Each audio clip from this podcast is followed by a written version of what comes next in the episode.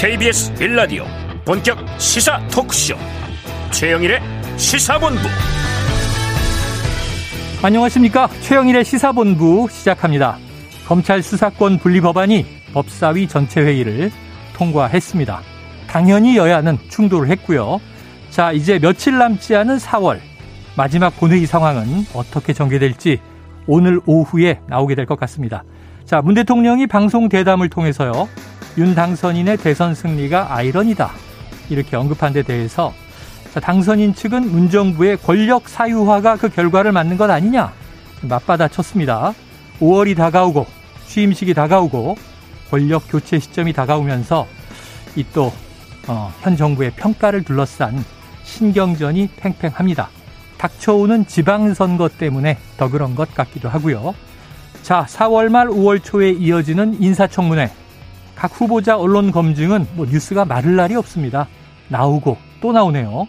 자, 능력이든 도덕성이든 국민이 와 하고 좀 경탄할 인물은 없는 걸까요? 자, 새 정부 대통령실 진영도 갖춰졌다고 합니다. 우리가 스포츠의 이 팀플레이에 감탄하는 그 기분을 정치에서 느껴볼 수는 없을까? 기대해 봅니다. 최영일의 시사본부 출발합니다.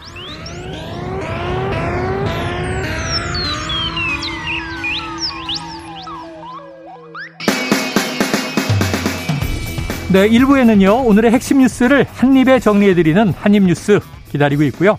2부 10분 인터뷰, 지금 중국 상하이 봉쇄 한 달째입니다. 현지 유학생을 연결해서 봉쇄 장기화에 대한 현지 상황을 직접 들어보겠습니다. 이어서 6일 지방선거 격전지를 가다 오늘은 인천편을 마련했습니다. 이어서 사건 본부도 기다리고 있습니다. 한 입에 쏙 들어가는 뉴스와 찰떡궁합인 디저트송 신청 기다리고 있으니까요. 오늘 뉴스에 어울리는 노래다 싶으면 문자 샵 9730으로 자유롭게 보내주세요. 자, 청취율 조사 기간에 선정되신 분께는 두 장씩 보내드렸지만 커피 쿠폰 계속 보내드리겠습니다. 짧은 문자 50원, 긴 문자 100원입니다.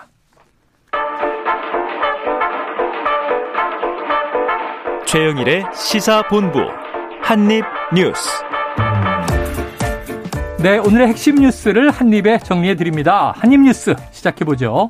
박정호 오마이뉴스 기자, 오창석 시사평론가 나와 계십니다. 어서 오세요. 안녕하십니까. 아유, 어제는 그렇게 캐주얼하게 입고 오셨던 오창석 평론가가 오늘은 쫙 빼입고 왔어요. 아, 네, 아, 아침 전적으로 계속 이제 또 다른 방송이 있어가지고, 어. 예, 예. 라디오 복장과 아 TV 복장이 약간 조금 다릅니다. 아, 네. 요즘 잘 나간다 이거죠? 아니 그 전혀 네, 아닙니다. 잘하는 것 같은데. 나 새벽부터 방송하고 있다. 자 하지만 시사본부에서는 또 특별한 네. 논평을 기대를 합니다. 자 첫 번째 이슈는 이거실 수밖에 없어요. 이 지난 새벽 지금 한밤에 이른바 검수완박 법안 처리가 이루어졌는데 육탄전이 벌어졌다. 원래 이 지금 동물국회는 국회 선진화법이 막아섰기 때문에 네. 육탄전이 있으면 안 되는 거 아니에요? 그렇죠. 그러니까 어제 같은 경우는 의원들끼리의 몸싸움은 없었어요. 아. 네, 그런 육탄전은 아니고 근데 사실은 회의장에 비공개인데 들어오고 뭐 이런 부분들은 있었지만 아.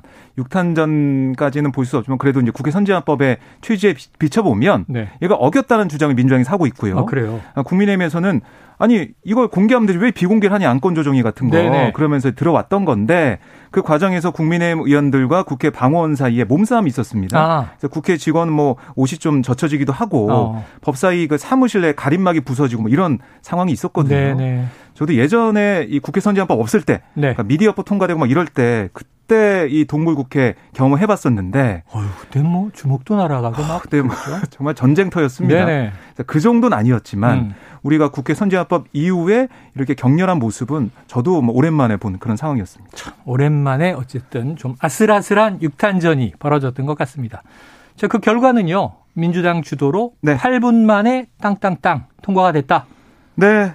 그러니까 어제 이제 오후부터 법안 심사 소위가 열려서 네. 거기서 처리가 되고 전체회가 열렸는데 그때 국민의힘이 들고 나온 전략이 뭐냐면 안건 조정이 소집 요구 이걸 했어요. 그래서 이게 3대 3 90일까지 갈 수 있다 네. 그랬던 거잖아요. 하고 싶었는데 네. 뭐 이제 미리 이제 민주당이 준비해 놨죠. 네. 민영배 의원이 탈당한 상황이라서 아, 무소속으로 들어갔습니까? 그렇습니다. 4대 2. 네. 그래서 결국 뭐 4대 2가 돼서 안건 조정위도 이것도 이제 뭐 시작한 지 개의에서 8분 만에 음. 이 개정안 의결을 안건 조정에서 의결을 마쳤어요. 네. 그래서 이렇게 넘어간 상황이고 그 이후에 아, 이 전체회의가 열리면서 전체회의도 개의 개회 8분만 8분 이후에 상정 7분 만에 오늘 자정 12, 아, 12시 한 12분 그쯤에 의결이 완료가 됐습니다. 아하.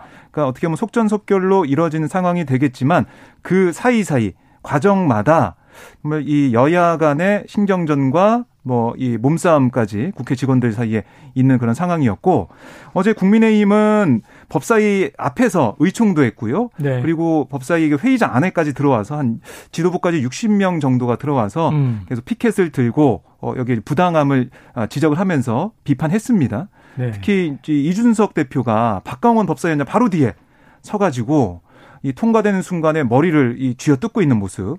이것도 좀 저는 인상적으로 아, 봤는데 누구의 머리를요? 아 이준석 본인의 머리를, 머리를 이게 네. 잡아보면서 깜짝 놀랐잖아요. 박광원 위원장 뒤에 서서 머리를 아, 뜯었다 그러면 네. 오해할 수 있죠. 네, 그게 아니고 그래서 아. 어쨌든 괴로운 표정을 보이는 이런 모습들 네. 이게 좀 국민의힘의 현 상황을 보여준 게 아닌가 이런 네. 생각도 들었습니다. 자, 그래요. 아마 뭐 이 국민의힘 입장에서는 네. 다수당의 횡포다. 네. 의회 폭거 독재 네. 아니냐 이렇게 이제 비난을 할 것이고 네. 민주당은 합의해놓고 번복한 건 음. 당신네들 아니냐 이럴 텐데 네. 병론가님 냉정한 시선으로 어떻게 보십니까? 그러니까 이 상황에서 그 권성동 원내대표가 계속해서 소환될 수밖에 없는 아, 상황이지 않을까. 네네네. 라는 생각이 들고 미스였다 네. 판단 미스였다 이런 얘기겠죠 판단 미스였다라는 것도 있고 어 미묘하지만 음. 예전에 황교안 전 대표도 좀 생각이 났어요 저는 이준석 아, 대표를 보면서 당 대표가 원 내에 있는 것과 아. 원 외에 있는 것이 좀 다릅니다. 네네. 영향력과 입지가 좀 다릅니다. 그래서 그 당시에도 황교안 원내대표 체제 아, 대, 황 대표 체제 때 나경원 원내대표가 있었거든요. 예, 예. 그래서 원내대표 좀 주도로 음. 의원과 국회 돌아가는 것은 이제 중심이 나경원 원내대표 때 됐었어요. 음. 패스트 트랙 분쟁 때 네. 나경원 대표가 그때 중심에 있었잖아요. 그렇습니다. 그렇기 때문에 이제 원외에 있는 당 대표는 한계를 가질 수밖에 없고 음. 특히나 황교안 대표 같은 경우는 총리까지 지냈음에도 불구하고 원외의 한계를 벗어나지 못했는데 네. 이준석 당 대표는 황교안 대표에 비해서도 커리어 면에서는 어. 사실 원내 경험도 없고 국무총리라는 걸직한 뭐 이런 음, 고위공직도 없고 없었습니다. 음. 그렇다 보니까 한 발짝 떨어질 수밖에 없었던 이 상황과 영향력 약화가 너무 눈에 띄게 보였습니다. 네.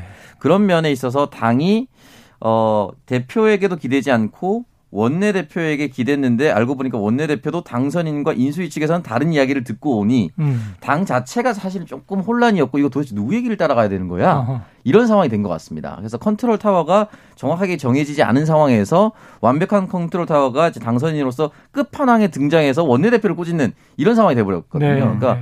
의원들도 좀 혼선을 빚을 수밖에 없는 상황에서 마지막에 결국은 이도저도 아니다가 이러 하면 안 돼라고 결정이 내고 난 뒤에 부랴부랴 막는 모습이었거든요. 음. 그래서 이 부분에 대해서 조금 국민의힘 측에서도 물론 의회 폭거라는 얘기를 던졌지만 조금 전에 정말 한 달 전도 아니고 몇 년 전도 아니고 며칠 전에 합의안이 나왔었던 네, 것을 지난 주말이었죠. 네, 뒤집는 것이 국민들 보시기에는 조금 납득하기 좀 어렵지 않았을까 싶습니다. 자, 그래요. 지금 국민의힘 쪽도 좀 스텝이 꼬였다 이런 이제 평가를 음.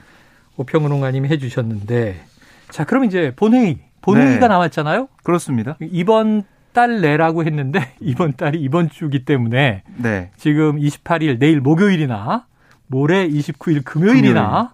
처리가 돼야 되는 거죠. 이건 본회의가 열리는 문제가 아니라 첫 통과가 돼야 되는데 네. 본회의는 언제 열립니까? 본회의는 민주당에서는 오늘 당장 열어달라고 요구를 하고 있어요. 네네. 그런데 이제 박병석 국회의장은 정확한 뭐 얘기, 그러니까 오늘도 출근길에 뭐라고 했었냐면 기자들에게 뭐 만나서 아니 이 법안을 본회의 상정할 거냐 어. 아직 마음의 결정을 안, 하, 안 했냐? 뭐 이런 질문에 어. 답을 아예 안 했어요. 네네. 그래서 이제 침묵을 지키면서 숙고하는 그런 모습을 보이고 있는데 오늘 2시에 권성동, 박홍근 여야 원내대표를 만나서 담판에 들어간다.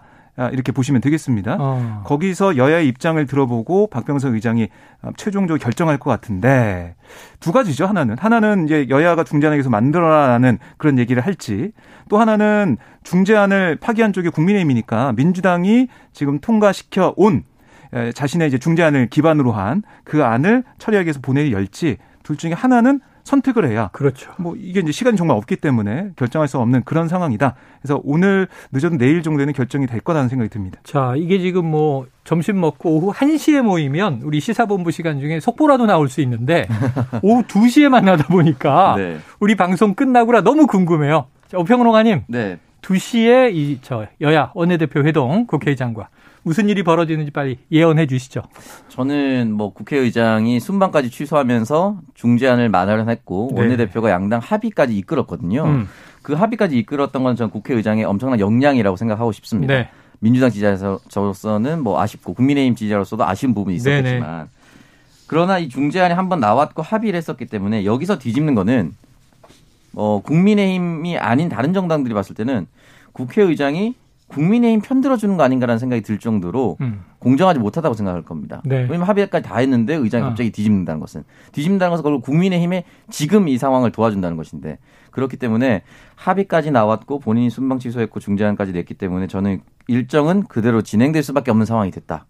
어, 아. 그래서 본회의로 쭉 이어질 수밖에 없고 애초에 민주당이 원했었던 그 타임라인대로 갈 가능성이 높아졌다고 봅니다. 네, 그 박병석 국회의장도 아마 본회의를 열고 음. 상정하게 될 것이다. 조금 정확히 하기 위해서 박 기자님한테 여쭤보면 네.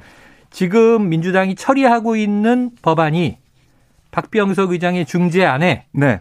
정의당의 안까지 받아서 음. 음. 지금 두 개 부패와 경제만 검찰에 남기고 4대 범죄를 빼기로 한 거에서 네. 지금 선거 범죄는 검찰이 1년간 올해 말까지 네, 올해 말까지 수사권을 유지한다. 그렇습니다. 왜냐하면 올해 6일 지방선거가 있잖아요. 네. 그래서 그 공소시효가 6개월이에요. 아, 네. 그래서 6월 1일 플러스 6개월 하면 12월 말까지 그 기간을 정해서 그때까지 음. 유지한다.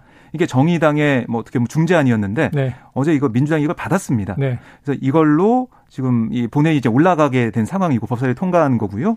그리고 이제 하나 눈여겨 보는 게 지금은 국민의힘의 의장 중재안 합의로 지켜냈다고 권성동 원내대표가 어떻게 보면 계속해서 내세웠던 네. 보안 수사권. 네네네. 이게 사실은 좀 제한이 된 채로 통과가 됐어요 법사위를. 예, 예. 그러니까 이게 사건의 단일성과 동일성을 해치지 음. 않는 범위에서만 보안 수사가 가능하도록 됐습니다. 그러니까 지금 별건 수사를 못하도록 한다는 건데 네, 민주당 입장에서 그걸 얘기하면서 예. 이렇게 했는데 검찰이나 뭐 국민의힘에서는 아니 이게 무슨 소리냐 이렇게 하면은 경찰의 잘못된 수사나 잘못된 그런 행동을 제어할 수 없다. 네. 보안 수사는 있어야 된다. 단일성, 동일성만 얘기하다 보면 정말 이 부분들 같은 경우는 범죄를 알고도 수사하지 못하는 상황이 온다라는 음. 얘기를 하고 있어요. 그래서 민생과 국민에게 피해가 간다. 이런 얘기 하고 있거든요. 그래서 민주당 입장도 이 얘기를 뭐 들으면서 어제 같은 경우는 이걸 이 국민의힘의 입장을 받아들여서 이거 조정하려고 했다. 네. 전체위에서 네. 이런 얘기를 했는데 안건 조정위가 열리고 하면서 법사위 소위에서 올라온 안을 전체에서 처리했다는 거예요. 네. 결국 이게 이제 국민의힘과 민주당이 얘기를 하면서 이 부분 그러니까 보완 수사권을 대폭 어떻게 보면 제한하지 말고 음. 그대로 중재안으로 유지하면서 네. 가는 쪽으로 합의하고 그, 그, 이 본회의가 smooth하게 열릴 수도 있지 않을까? 네네. 라는 관측도 나오고 있는데, 모르겠습니다. 오늘 2시에 이 내용까지 아마 포함해서 얘기가 나올 걸로 네. 보입니다. 아마 뭐 내용이라든가 부작용에 대한 이야기를 또 국민의힘이 주장하면 민주당이 거기에 대해서 뭔가 또 반론이나 답을 그렇습니다. 하겠죠? 네. 자, 지켜보도록 하죠. 그런데 지금 이제 원내에서 벌어지고 있는 상황을 뭐 중계하듯 저희가 지금 이야기를 했는데, 지금 또 다른 보도들은 뭐냐 하면 자, 지난주에 합의했다가 원내대표가 이번 주에 들어와서 이걸 뒤집게 된 뒤에는 당선인의 의중이 있는 거 아니냐 하는 얘기가 많이 나왔어요. 여기에 대해서 오늘 또 이 대변인 입장도 나왔고 음, 당선인 음. 측의 얘기가 나오고 있는데 지금 어 일단은 윤당선인의 오늘 입장을 보니까 이른바 검수완박 공방에 대해서 네. 당에서 알아서 할 것 이렇게 음. 얘기를 했다고 하죠. 음, 네. 자 오평론가님 당에서 알아서 한다 네. 할 것이다 어떻게 해석해야 됩니까? 두 가지죠. 네. 음. 어, 나는 이제 행정부의 일원이고 여기까지 일일이 의회에 간섭하면 안 된다라는 네. 원론적인 입장과 아주 현실적인 이유로 명령은 이미 하달됐다. 네. 아, 그래서 알아서 한다. 두 가지 중에 하나라고 봅니다. 내 뜻은 알지. 알아서 해. 당의 명령은 이미 하달했으니 네.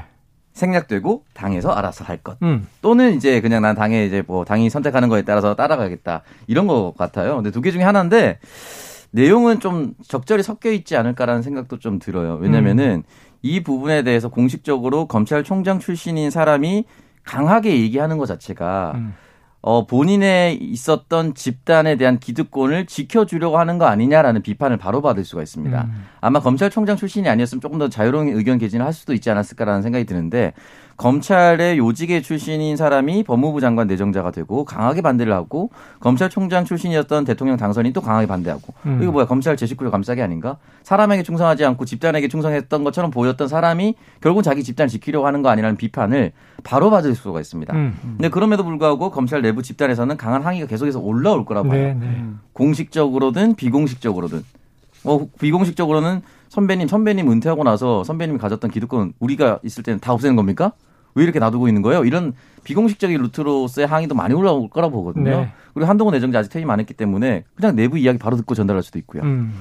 그런 면에 있어서 이러지도 못하고 저러지도 참 못하는 애매한 상황이라 음. 그렇다면 또 다른 비공식 채널로 당에 어떤 이야기를 하고 있을 거라고 봅니다. 아하. 그런 이야기가 저는 충분히 전달됐기 때문에 당에서 알아서 할 것이라는 짧은 멘트가 나오지 않았을까. 네.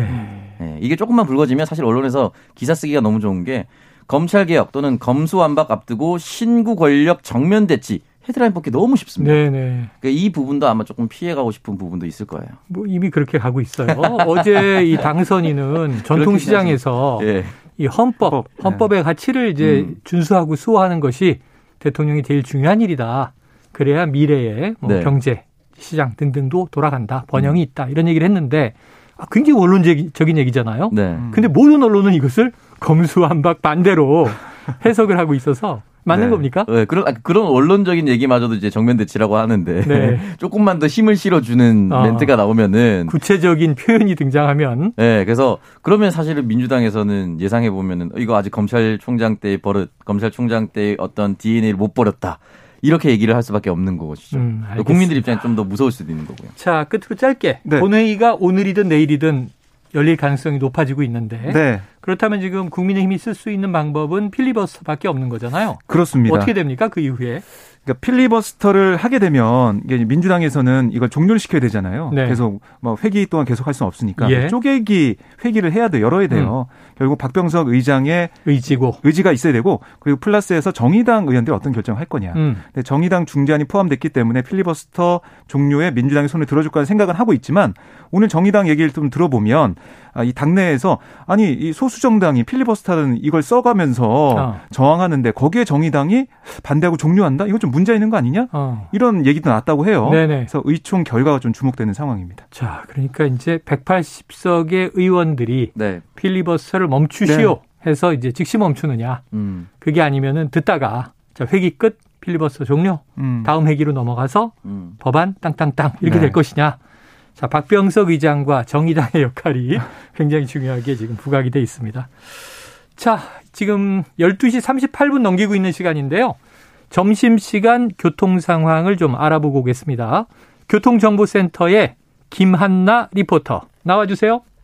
네, 이 시각 교통정보입니다. 지금 도로 곳곳으로 돌발 구간들이 많은데요. 먼저 서울 시내에서는 동부간선도로 의정부 방면으로 성수분기점에서 성동 쪽으로 사고가 났습니다. 4차로가 막혀 있어서 주의하셔야겠고요. 이후로 녹천교를 지난 지점에서는 고장난 차량을 처리하고 있는데요. 1시간째 처리가 안 되고 있어서 부근으로 정체입니다. 또 강변북로 일산 쪽으로는 한남대교 북단 부근 3차로에서 사고가 나서 차선 변경 잘 하셔야겠습니다. 고속도로에서는 서해안 고속도로 서울 방면 당진 부근 2, 3차로에 걸쳐서 화물차 사고를 처리하고 있습니다. 5km 가량 꽉 막히고 있고요. 반대 목포 쪽으로는 서평택 부근에서 사고를 처리하고 있어 주의하셔야겠습니다. 마지막으로 영동 고속도로 강릉 쪽으로는 둔내 부근에서 동둔내 하이패스까지 작업을 하고 있습니다. 이 여파를 받아서 3km 밀리고 있고요. 이전에는 용인에서 양지터널 부근 6km 사이에 차가 몰려 있습니다. KBS 교통정보센터에서 김한나였습니다.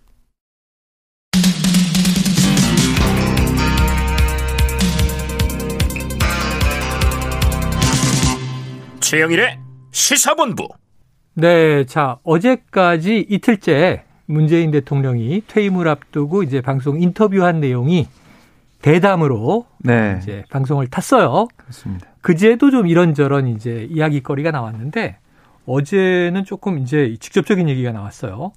이 새 정부 이 대통령 집무실 이전에 대해서 마땅치 않다. 이런 표현이 등장을 했고 네. 비판으로 들릴 수 있는 대목입니다. 음. 또 이제 윤 당선인 측에서는 자 두 주도 보름도 남지 않았는데 네. 남아 있는 책무에 집중하길 바란다. 부탁드린다. 이런 얘기가 나왔어요. 네. 이것도 좀 신경전입니까? 양측이 생각보다 세게 다 발언을 하고 있다는 세게 발언하고 있습니까? 듭니다. 그러니까 문재인 대통령도 사실 직격탄을 날린 거죠. 네. 그러니까 청와대 이전, 그러니까 우리가 이제 청와대 측 인사들 통해서 기류는 읽었지만 어. 이렇게 직접적으로 대통령의 발언을 들으니까 아, 정말 문제가 많다는 생각할 수밖에 없잖아요. 음. 그래서 어제 발언을 봐도 아니 이 집무실을 옮기는 게 국가의 백년 대계인데 음. 어디가 적절한지 등을 두고 여론 수렴도 해보지 않았다. 음. 어, 지금 우리의 안보 위기가 가장 고조되는 정권 교체기에 3월 말까지 국방부 나가라, 방 빼라. 우리는 5월 10일부터 업무 시작하겠다. 이런 일 추진이 정말 위험하다. 이런 얘기까지 어. 했거든요. 어. 하루라도 청와대에 있지 못하겠다는 유의 결정과 일 처리 방식은 수긍하기 어렵다. 어. 뭐 이거는 문재인 대통령이 직격탄을 날린 걸로 보이고 여기에 대해서 배현진 대변인도 오늘 한 얘기를 들어보면 퇴임 시점 얼마 남지 않은 대통령으로서 이 국무인과 헌법 가치 수한 일에 관심 갖고 책무에 집중해 주길 어, 바란다 이렇게 얘기를 했거든요. 음. 이런 부분들 보면 그래서 갈등이 좀 계속해서 어, 고조되고 있다 생각도 들고요. 그리고 이 문 대통령이 어제 얘기를 들어보면 윤당선인의 뭐 선제 타격한다는 얘기나 어. 아니면 북한 ICBM 발사에 대해서 버르장머리 고친다 이런 거칠게 표현한 음. 부분들 이건 국가 지도자로서 적절하지 못한 표현이다. 어. 이런 얘기도 했어요. 그래서 어제 이걸 보면서 어, 문 대통령이 정말 작심하고 얘기를 했고 또 어떻게 보면은 윤 당선인한테 충고가 될 수 있는 네. 조언을 한 것 같다는 생각도 들고요. 네, 네. 윤 당선인 측에서는 좀 또 강하게 오늘 또 받는 모습을 봐서 이른바 신구 갈등 이거는 5월 10일 그러니까 새로운 정부가 들어설 때까지 계속해서 앙금을 남지 않을까 네. 생각도 듭니다.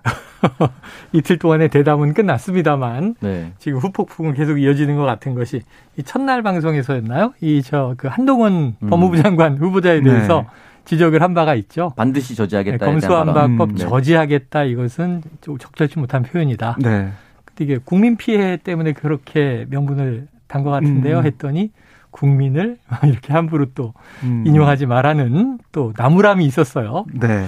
지금 여러 부분의 충돌 지점이 있는 거죠. 그렇습니다. 예, 이뭐 안보 그 제가 말씀드린 대로 이것도 네. 있고 그다음에 국민 간 소통 부분에 대해서도 어제 어떤 얘기까지 있었냐면 아니 구중궁궐 프레임을 대는데 아, 그거는 박근혜 청와대. 정부 때 그러니까 박근혜 정부 당시 대통령 비서실장조차 박 대통령이 박 전 대통령이 어디 있는지 모르는 음. 그런 상황. 그것 때문에 이런 프레임이 씌워졌는데 아, 나는 정말 소통하려고 노력했다. 이런 얘기를 했고 뭐 공간의 의식을 지배한다. 여기에 대해서도 아니 그러면 그게 청와대랑 무슨 상관이냐 어. 이렇게까지 문 대통령이 얘기를 했어요. 그래서 이 작심해서 청와대 옮기는 것에 대해서는 우려와 좀 비판적인 얘기를 했다라고 볼 수가 있죠. 자 퇴임을 며칠 앞둔 현직 대통령의 이제 솔직한 방송 대담. 음. 그런데 이게 또 새 정부에는 좀 비판으로 들릴 수 있기에 음. 서로 좀 불편하고 불쾌한 지점이 발생하는 것 같은데요. 오평로가님 이 미묘한 신경전 어떻게 음. 좀 보고 계십니까? 그러니까 이 정권이 끝나가고 새로운 정권이 들어섰을 때 같은 정당에서 나오면 이제 비판 계승하겠다라고 얘기하고 음. 정권이 완전히 교체돼서 정당이 바뀌는 순간부터는 전 정권은 무조건 못했고 네네. 그 못한 부분 우리는 바꿀 수 있기 때문에 잘할 것이다라는 얘기를 시작부터 해야 돼요. 네. 시작부터 할 수 있다고 저는 생각이 들고 음. 정치적으로는 그런 면에 있어서 아마 강대강으로 대치할 수밖에 없는 상황이 분명히 있습니다. 예를 들어서 북한 문제도 있지만 중국과 관련돼서 다른 나라에 대해서 함부로 정치 지도자가 쉽게 얘기하는 바람들. 네. 그러니까 외교와 관련된 부분. 음, 음. 당연히 조심하라고 얘기할 수가 있거든요. 이건 국익과 관련됐고 결국 국익은 국민에게 영향을 미칠 수 밖에 없는 부분이고요. 여가부 폐지라든 것 그리고 청와대 이전 문제, 검찰 개혁 이런 부분에 대해서는 문재인 정권에서 핵심 사업으로 추진했었던 부분이기도 하고 조금 국민들을 납득하는 어, 과정이 없었던 부분도 있었고 음. 납득시키는 어, 부분이 없었던 부분이 있었기 때문에 얘기할 수 있고 반박할 수 있는 내용이 있다 본다. 그리고 어 문재인 대통령이 대담을 통해서 이렇게 비판을 했다면 어, 남은 일에나 집중하라 이런 식의 바, 답변보다는 이런 부분은 이렇게 추진하는 이유가 있다고 좀 더 상세하게 얘기했으면 국민들이 봤을 때 어, 새 대통령은 이 비판을 받았지만은 조금 더 유연하게 대처해서 보완하려고 하는구나라고 음. 느낄 수 있거든요. 네. 근데 그 여유가 좀 없어 보였다 그런 생각이 좀 듭니다. 자, 지금 문재인 대통령 임기 마지막에 지금 석가탄신일이 있는 거죠? 네, 5월 8일. 예, 딱 8일 취임식 전전날. 네. 그러다 보니까 이게 또 이 사면 얘기가 다시 수면 위로 올라오면서 음. 지금 처음 얘기가 나왔다 쏙 들어갔던 이명박 전 대통령. 네. 여기에 더해서 이거 당시 권성동 지금 원내대표 되기 전에 얘기한 것 같은데 김경수 이 전 경남지사 여기 더해서 지금 정경심 교수 뭐 이재용 삼성 부회장 네. 이런 이 인물들이 사면될 가능성이 있다 하는 보도들이 있어요.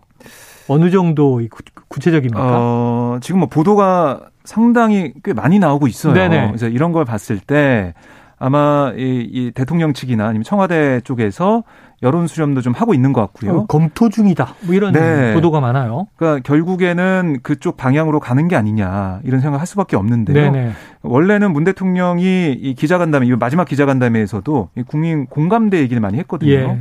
근데 이명박 전 대통령 특히 예, 이명박 전 대통령 같은 경우는 국민들의 공감대가 이렇게 크진 않아요. 사면에 음. 대해서. 근데 이걸 어떻게 비판 여론을 뛰어넘을 것이냐 이런 문제가 있잖아요. 근데 결국에는 국민 공감대를 어, 만들어가는 그 음. 국민적인 비판을 좀 어떻게 무마시킬 수 있는 그런 부분들 바로 이제 국민 통합, 국민 화합일 텐데 그래서 김경수 전 경남지사 얘기도 나오고 있는 거고 또 정경심 전 교수 얘기까지 나오고 있는 상황입니다. 네, 네. 종교계나 문화계 이쪽 인사들이 국민 화합이나 이런 걸 위해서라도 필요하다라는 얘기를 계속 하고 있는 상황이고 또 하나는 경제계 얘기도 나왔어요. 그러니까 이재용 이 삼성전자 부회장 아, 그리고 경제계 인사들을 신동빈 롯데그룹 회장까지 음. 사면 복권하는 게 필요하다. 네. 아, 그래야 이 경제에 도움이 된다. 이런 얘기까지 하고 있기 때문에 문 대통령 입장에서는 청와대 입장에서는 비판 여론은 알겠지만 있지만 각계각층의 이 건의 그리고 정치권 인사뿐만 아니고 경제계 인사까지 거론이 되는 거 봐서는 음. 한번 묶어서 사면하면 국민 화합에 도움이 되는 쪽으로 갈 수 있지 않을까 이런 판단을 좀 하는 것 같습니다. 네, 지금 박 기자님 얘기를 들으면 상당히 좀 비중 있게 검토한다. 어쩌면 실현 가능성도 음. 있다. 음. 어느 정도 명단까지 포함될지 모르겠습니다만 굉장히 여러 가지 이제 유형의 사건의 인물들이 지금 네. 묶여 있는데 과연 퇴임 전 마지막 대사면이 있을 것인가? 오평근 원가님은 그 가능성 어떻게 보십니까? 아, 굉장히 좀 어, 쉽지는 않을 결정인 것 같습니다. 네. 그러니까 장고를 할 수밖에 숙고를 할 수밖에 없는 것이고 당선인이나 또는 국민의힘 측에서 강력하게 누군가를 요구를 해서 음. 요구를 통해서 현직 대통령이 받아들여 주는 모양새라면은 고려를 하는 시간이 또는 깊이가 조금 더 덜 할 수가 있는데 지금 좀 많이 약해진 상태라서 그게 네네. 그리고 결과적으로 이게 이렇게 잘못 진행이 됐을 경우에는 내 주변 사람들을 풀어주기 위해 다른 사람들도 같이 풀어주는 거 아니냐라는 음. 오해를 또 받을 수도 있어요. 그래서 이 부분에 대해서 저는 대통령이 정치적 책임을 지면서 어떠한 사면을 한다. 용단을 내린다라는 것에 대해서는 맥락적으로 동의를 하나 그 부분에 있어서 어떠한 흔히 말하는 명분을 만들어가는 것, 국민의 동의를 어떻게 받아내는가 이게 굉장히 좀 중요하지 않을까라는 생각이 듭니다. 그래서 이건 아마 최후까지 고민을 할 수밖에 없는 상황이라서 오히려 검찰 개혁보다 이 사면 결정이 훨씬 더 대통령으로서는 힘들지 않을까 그런 생각이 음, 좀 듭니다. 알겠습니다. 자, 남은 시간 요 이슈 한번 다뤄보죠. 이거 연일 문제가 좀 되고 있는데 지금 취임식 당일날 오전에는 이제 국회에서 10시에 취임식을 하고 그리고 이제 저녁에 만찬을 하는데 네. 이게 해외에서도 오고 뭐 내외빈들이 많이 오지 않습니까? 그렇습니다. 그러니까 이제 만찬 행사를 하는데 이걸 이제 호텔에서 한다. 음. 지금 이렇게 발표가 된 거죠? 네. 자, 어떤 논란이 오가고 있습니까? 그러니까 이게 먼저는 이제 장소 문제죠. 장소가 네. 청와대 영빈관이 아니라 어, 같은 영빈관이지만 이름은 영빈관인데 신라 호텔 영빈관에서 네. 하는 걸로 결정이 됐잖아요. 그걸 봤을 때 아니 이제 외빈도 많이 오는 상황에서 우리 대한민국의 역사나 아, 그런 고유성을 보여줄 수 있는 음. 그리고 여러 가지로 의미가 있는 그런 곳에서 만찬 행사를 지나는 게 맞지 않겠냐. 네. 그럼 결국 청와대 영빈관이 제일 최적의 장소인데 음. 그게 아니라 뭐 하다못해 뭐 경복궁이나 아니면 음. 어떤 역사적인 의미가 있는 장소가 아닌 문화재도 아니고 문화재도 아니고 그뭐 어떻게 보면 사기업에 가서 네네네. 호텔에 가서 만찬하는 건 이게 대통령 취임식 우리 대한민국의 지도자 음. 취임을 축하하는 그런 자리에 격에 맞느냐 네. 국격에 맞지 않는다 이런 비판이 있는 거고요. 또 하나는 비용 문제죠. 음. 비용 문제도 청와대 영빈관 어쨌든 이 오늘 박주선 위원장 얘기를 들어보면 이게 돈이 그렇게 많이 드는 건 아니다. 왜냐하면 어차피 음. 청와대 영빈관에서 해도 호텔에서 음식을 시켜 먹기 때문에 네네. 음식과는 비슷하다. 또 최고급 그렇습니다. 요리가 나오겠죠. 그래서 뭐 그런 걸 볼 때 대관료만 좀 들어가는 거다라고 네. 얘기하고 있지만 그래도 그게 한두 푼은 아니잖아요. 네, 대관료 네네. 자체도 그런 비용적인 문제들 그리고 의전 차량들을 다 쓰게 될 텐데 이 부분들은 어떻게 더 들어가는 게 아니냐 이런 의구심이 있는 거예요. 네, 그래서 두 가지에 대한 비판이 좀 나오고 있고 그러다 보니까 박주선 위원장 같은 경우 오늘 라디오에서 어떤 얘기를 했냐면 아니 외국 정상들이나 외국인들이 참석하는 만찬 이걸 포장마차나 텐트촌으로 갈 수도 없는 거 아니냐 어. 이렇게 비유를 했는데 글쎄요 네, 저는 이거는 네. 맞는 비유는 아닌 걸로 보입니다. 그렇죠. 네. 포장마차 아니면 호텔 이렇게 양자택일이 아니라 지금 이제 대안으로 얘기하는 건 지금 청와대 영빈관이 있는데 하는 이제 대안 등등이니까. 음. 자, 지금 보니까 이 민주당은 진시황 지기식도 아닌데 음. 호화로운 거 아니냐 하는 취재 비판을 한 것 같아요. 뭐 일단은 취임식 비용이 33억 원이라는 얘기가 보도가 됐고 음. 의전 차량이 뭐 500대가 넘는데 자, 오평론가님 어떻게 보십니까? 결혼식 어디서 사, 어디서 하실 거예요? 결혼 생각해 본 적이 없어가지고 신라 호텔 아닙니까? 아, 닙니다 그거 너무 비싸서 안 될 것 같은데. 네, 저는 이 기사를 보면서 또 다른 기사가 하나 생각났는데. 아, 네네. 2017년 7월 27일 경의 기사입니다. 음. 청와대 회의에 어, 수해지에 낙과 화채가 들어갔다. 어. 그 당시 이제 수해 지역이 발생을 해서 수해 낙과. 피해를 아, 떨어진 과일들 떨어진 과일들이 있었는데 이 농가들이 피해를 입으니까 이걸 가지고 와서 화채 같은 거 겨, 여름철에 먹잖아요. 음. 그 낙과를 통해서 화채를 만들어서 먹었어요. 네. 그러니까 그 어려운 농민들도 도, 도우면서 또 지출도 하는. 그러니까 저는 지금 코로나로 인해서 자영업자와 어, 소상공인들이 굉장히 힘들었다면 음. 오히려 그들의 음식이나 그들의 그들과 함께 할 수 있는 걸 꾸몄다면 어. 저는 국격이 더 올라가지 않았을까라는 생각이 들어요. 네네. 장, 국격은 장소의 문제가 아니라고 생각하거든요. 음. 그렇기 때문에 내용의 문제라고 생각이 드는데 그러한 방식으로 최고급 요리 인데도 불구하고 자영업자와 소상공인 함께 할 수 있는 방안은 뭐가 없었을까? 어. 신라 호텔이 아니라 다른 방안은 없었을까? 포장마차 하면 어떠랴? 네. 아, 포장마차를 왜 그렇게 얘기해? 포장마차를 박주선 위원장이 비유한 것 자체가 네네네. 박주선 위원장 마음에는 포장마차를 또 비하하는 표현이 또 있는 거예요. 아. 떨어뜨려 보이는 거 아닙니까? 아 그것도 좀 그것도 저는 소상공인 입장에서는 네 대조 그리고 좀 솔직히 말씀드리면 포장마차 안 쌉니다. 가보셔서 알겠지만. 근데 어쨌든 저는 좀 그렇게 함께 할 수 있는 것이 훨씬 더 국격을 높이고 국민들의 마음을 위로할 수 있는 부분이 네. 아니었을까. 그런 생각이 듭니다. 그래요. 아유, 지금 오평론가님이 아주 신선한 발상, 역발상대로라면, 음, 음. 외빈 식탁에 음. 닭발, 어, 떡볶이, 어묵 이런 게 올라올 것 같다는 살짝 불안한 느낌도 들긴 해요. 아 예전에 이 그 저 사드 사태로 네. 한한령 내려지기 전에 음. 태양의 후예라는 드라마가 음. 중국에서 최고 인기를 얻을 때 삼계탕 먹으러 중국 관광객 수천 명이 와서 네. 아. 한강변에서 삼계탕 맞아요. 먹던 기억도 네. 납니다. 네. 그런 시절도 있었는데 자 어떻게 이제 취임식 문제가 마무리될지는 좀 지켜보도록 하죠. 자 한입뉴스 오늘은 여기서 정리하겠습니다. 박정호 오마이뉴스 기자 오창석 평론가 수고하셨습니다. 고맙습니다. 고맙습니다. 자 오늘의 디저트송은요 청취자 3083님 자, 오늘 방송에서 다룬 모든 뉴스들이 좀 국민 눈높이에 맞춰 하나하나 단계적으로 처리됐으면 합니다. 그래서 New Kids on the Block에 Step by Step 신청해 주셨고요. 노래 듣고 저는 2부로 돌아옵니다.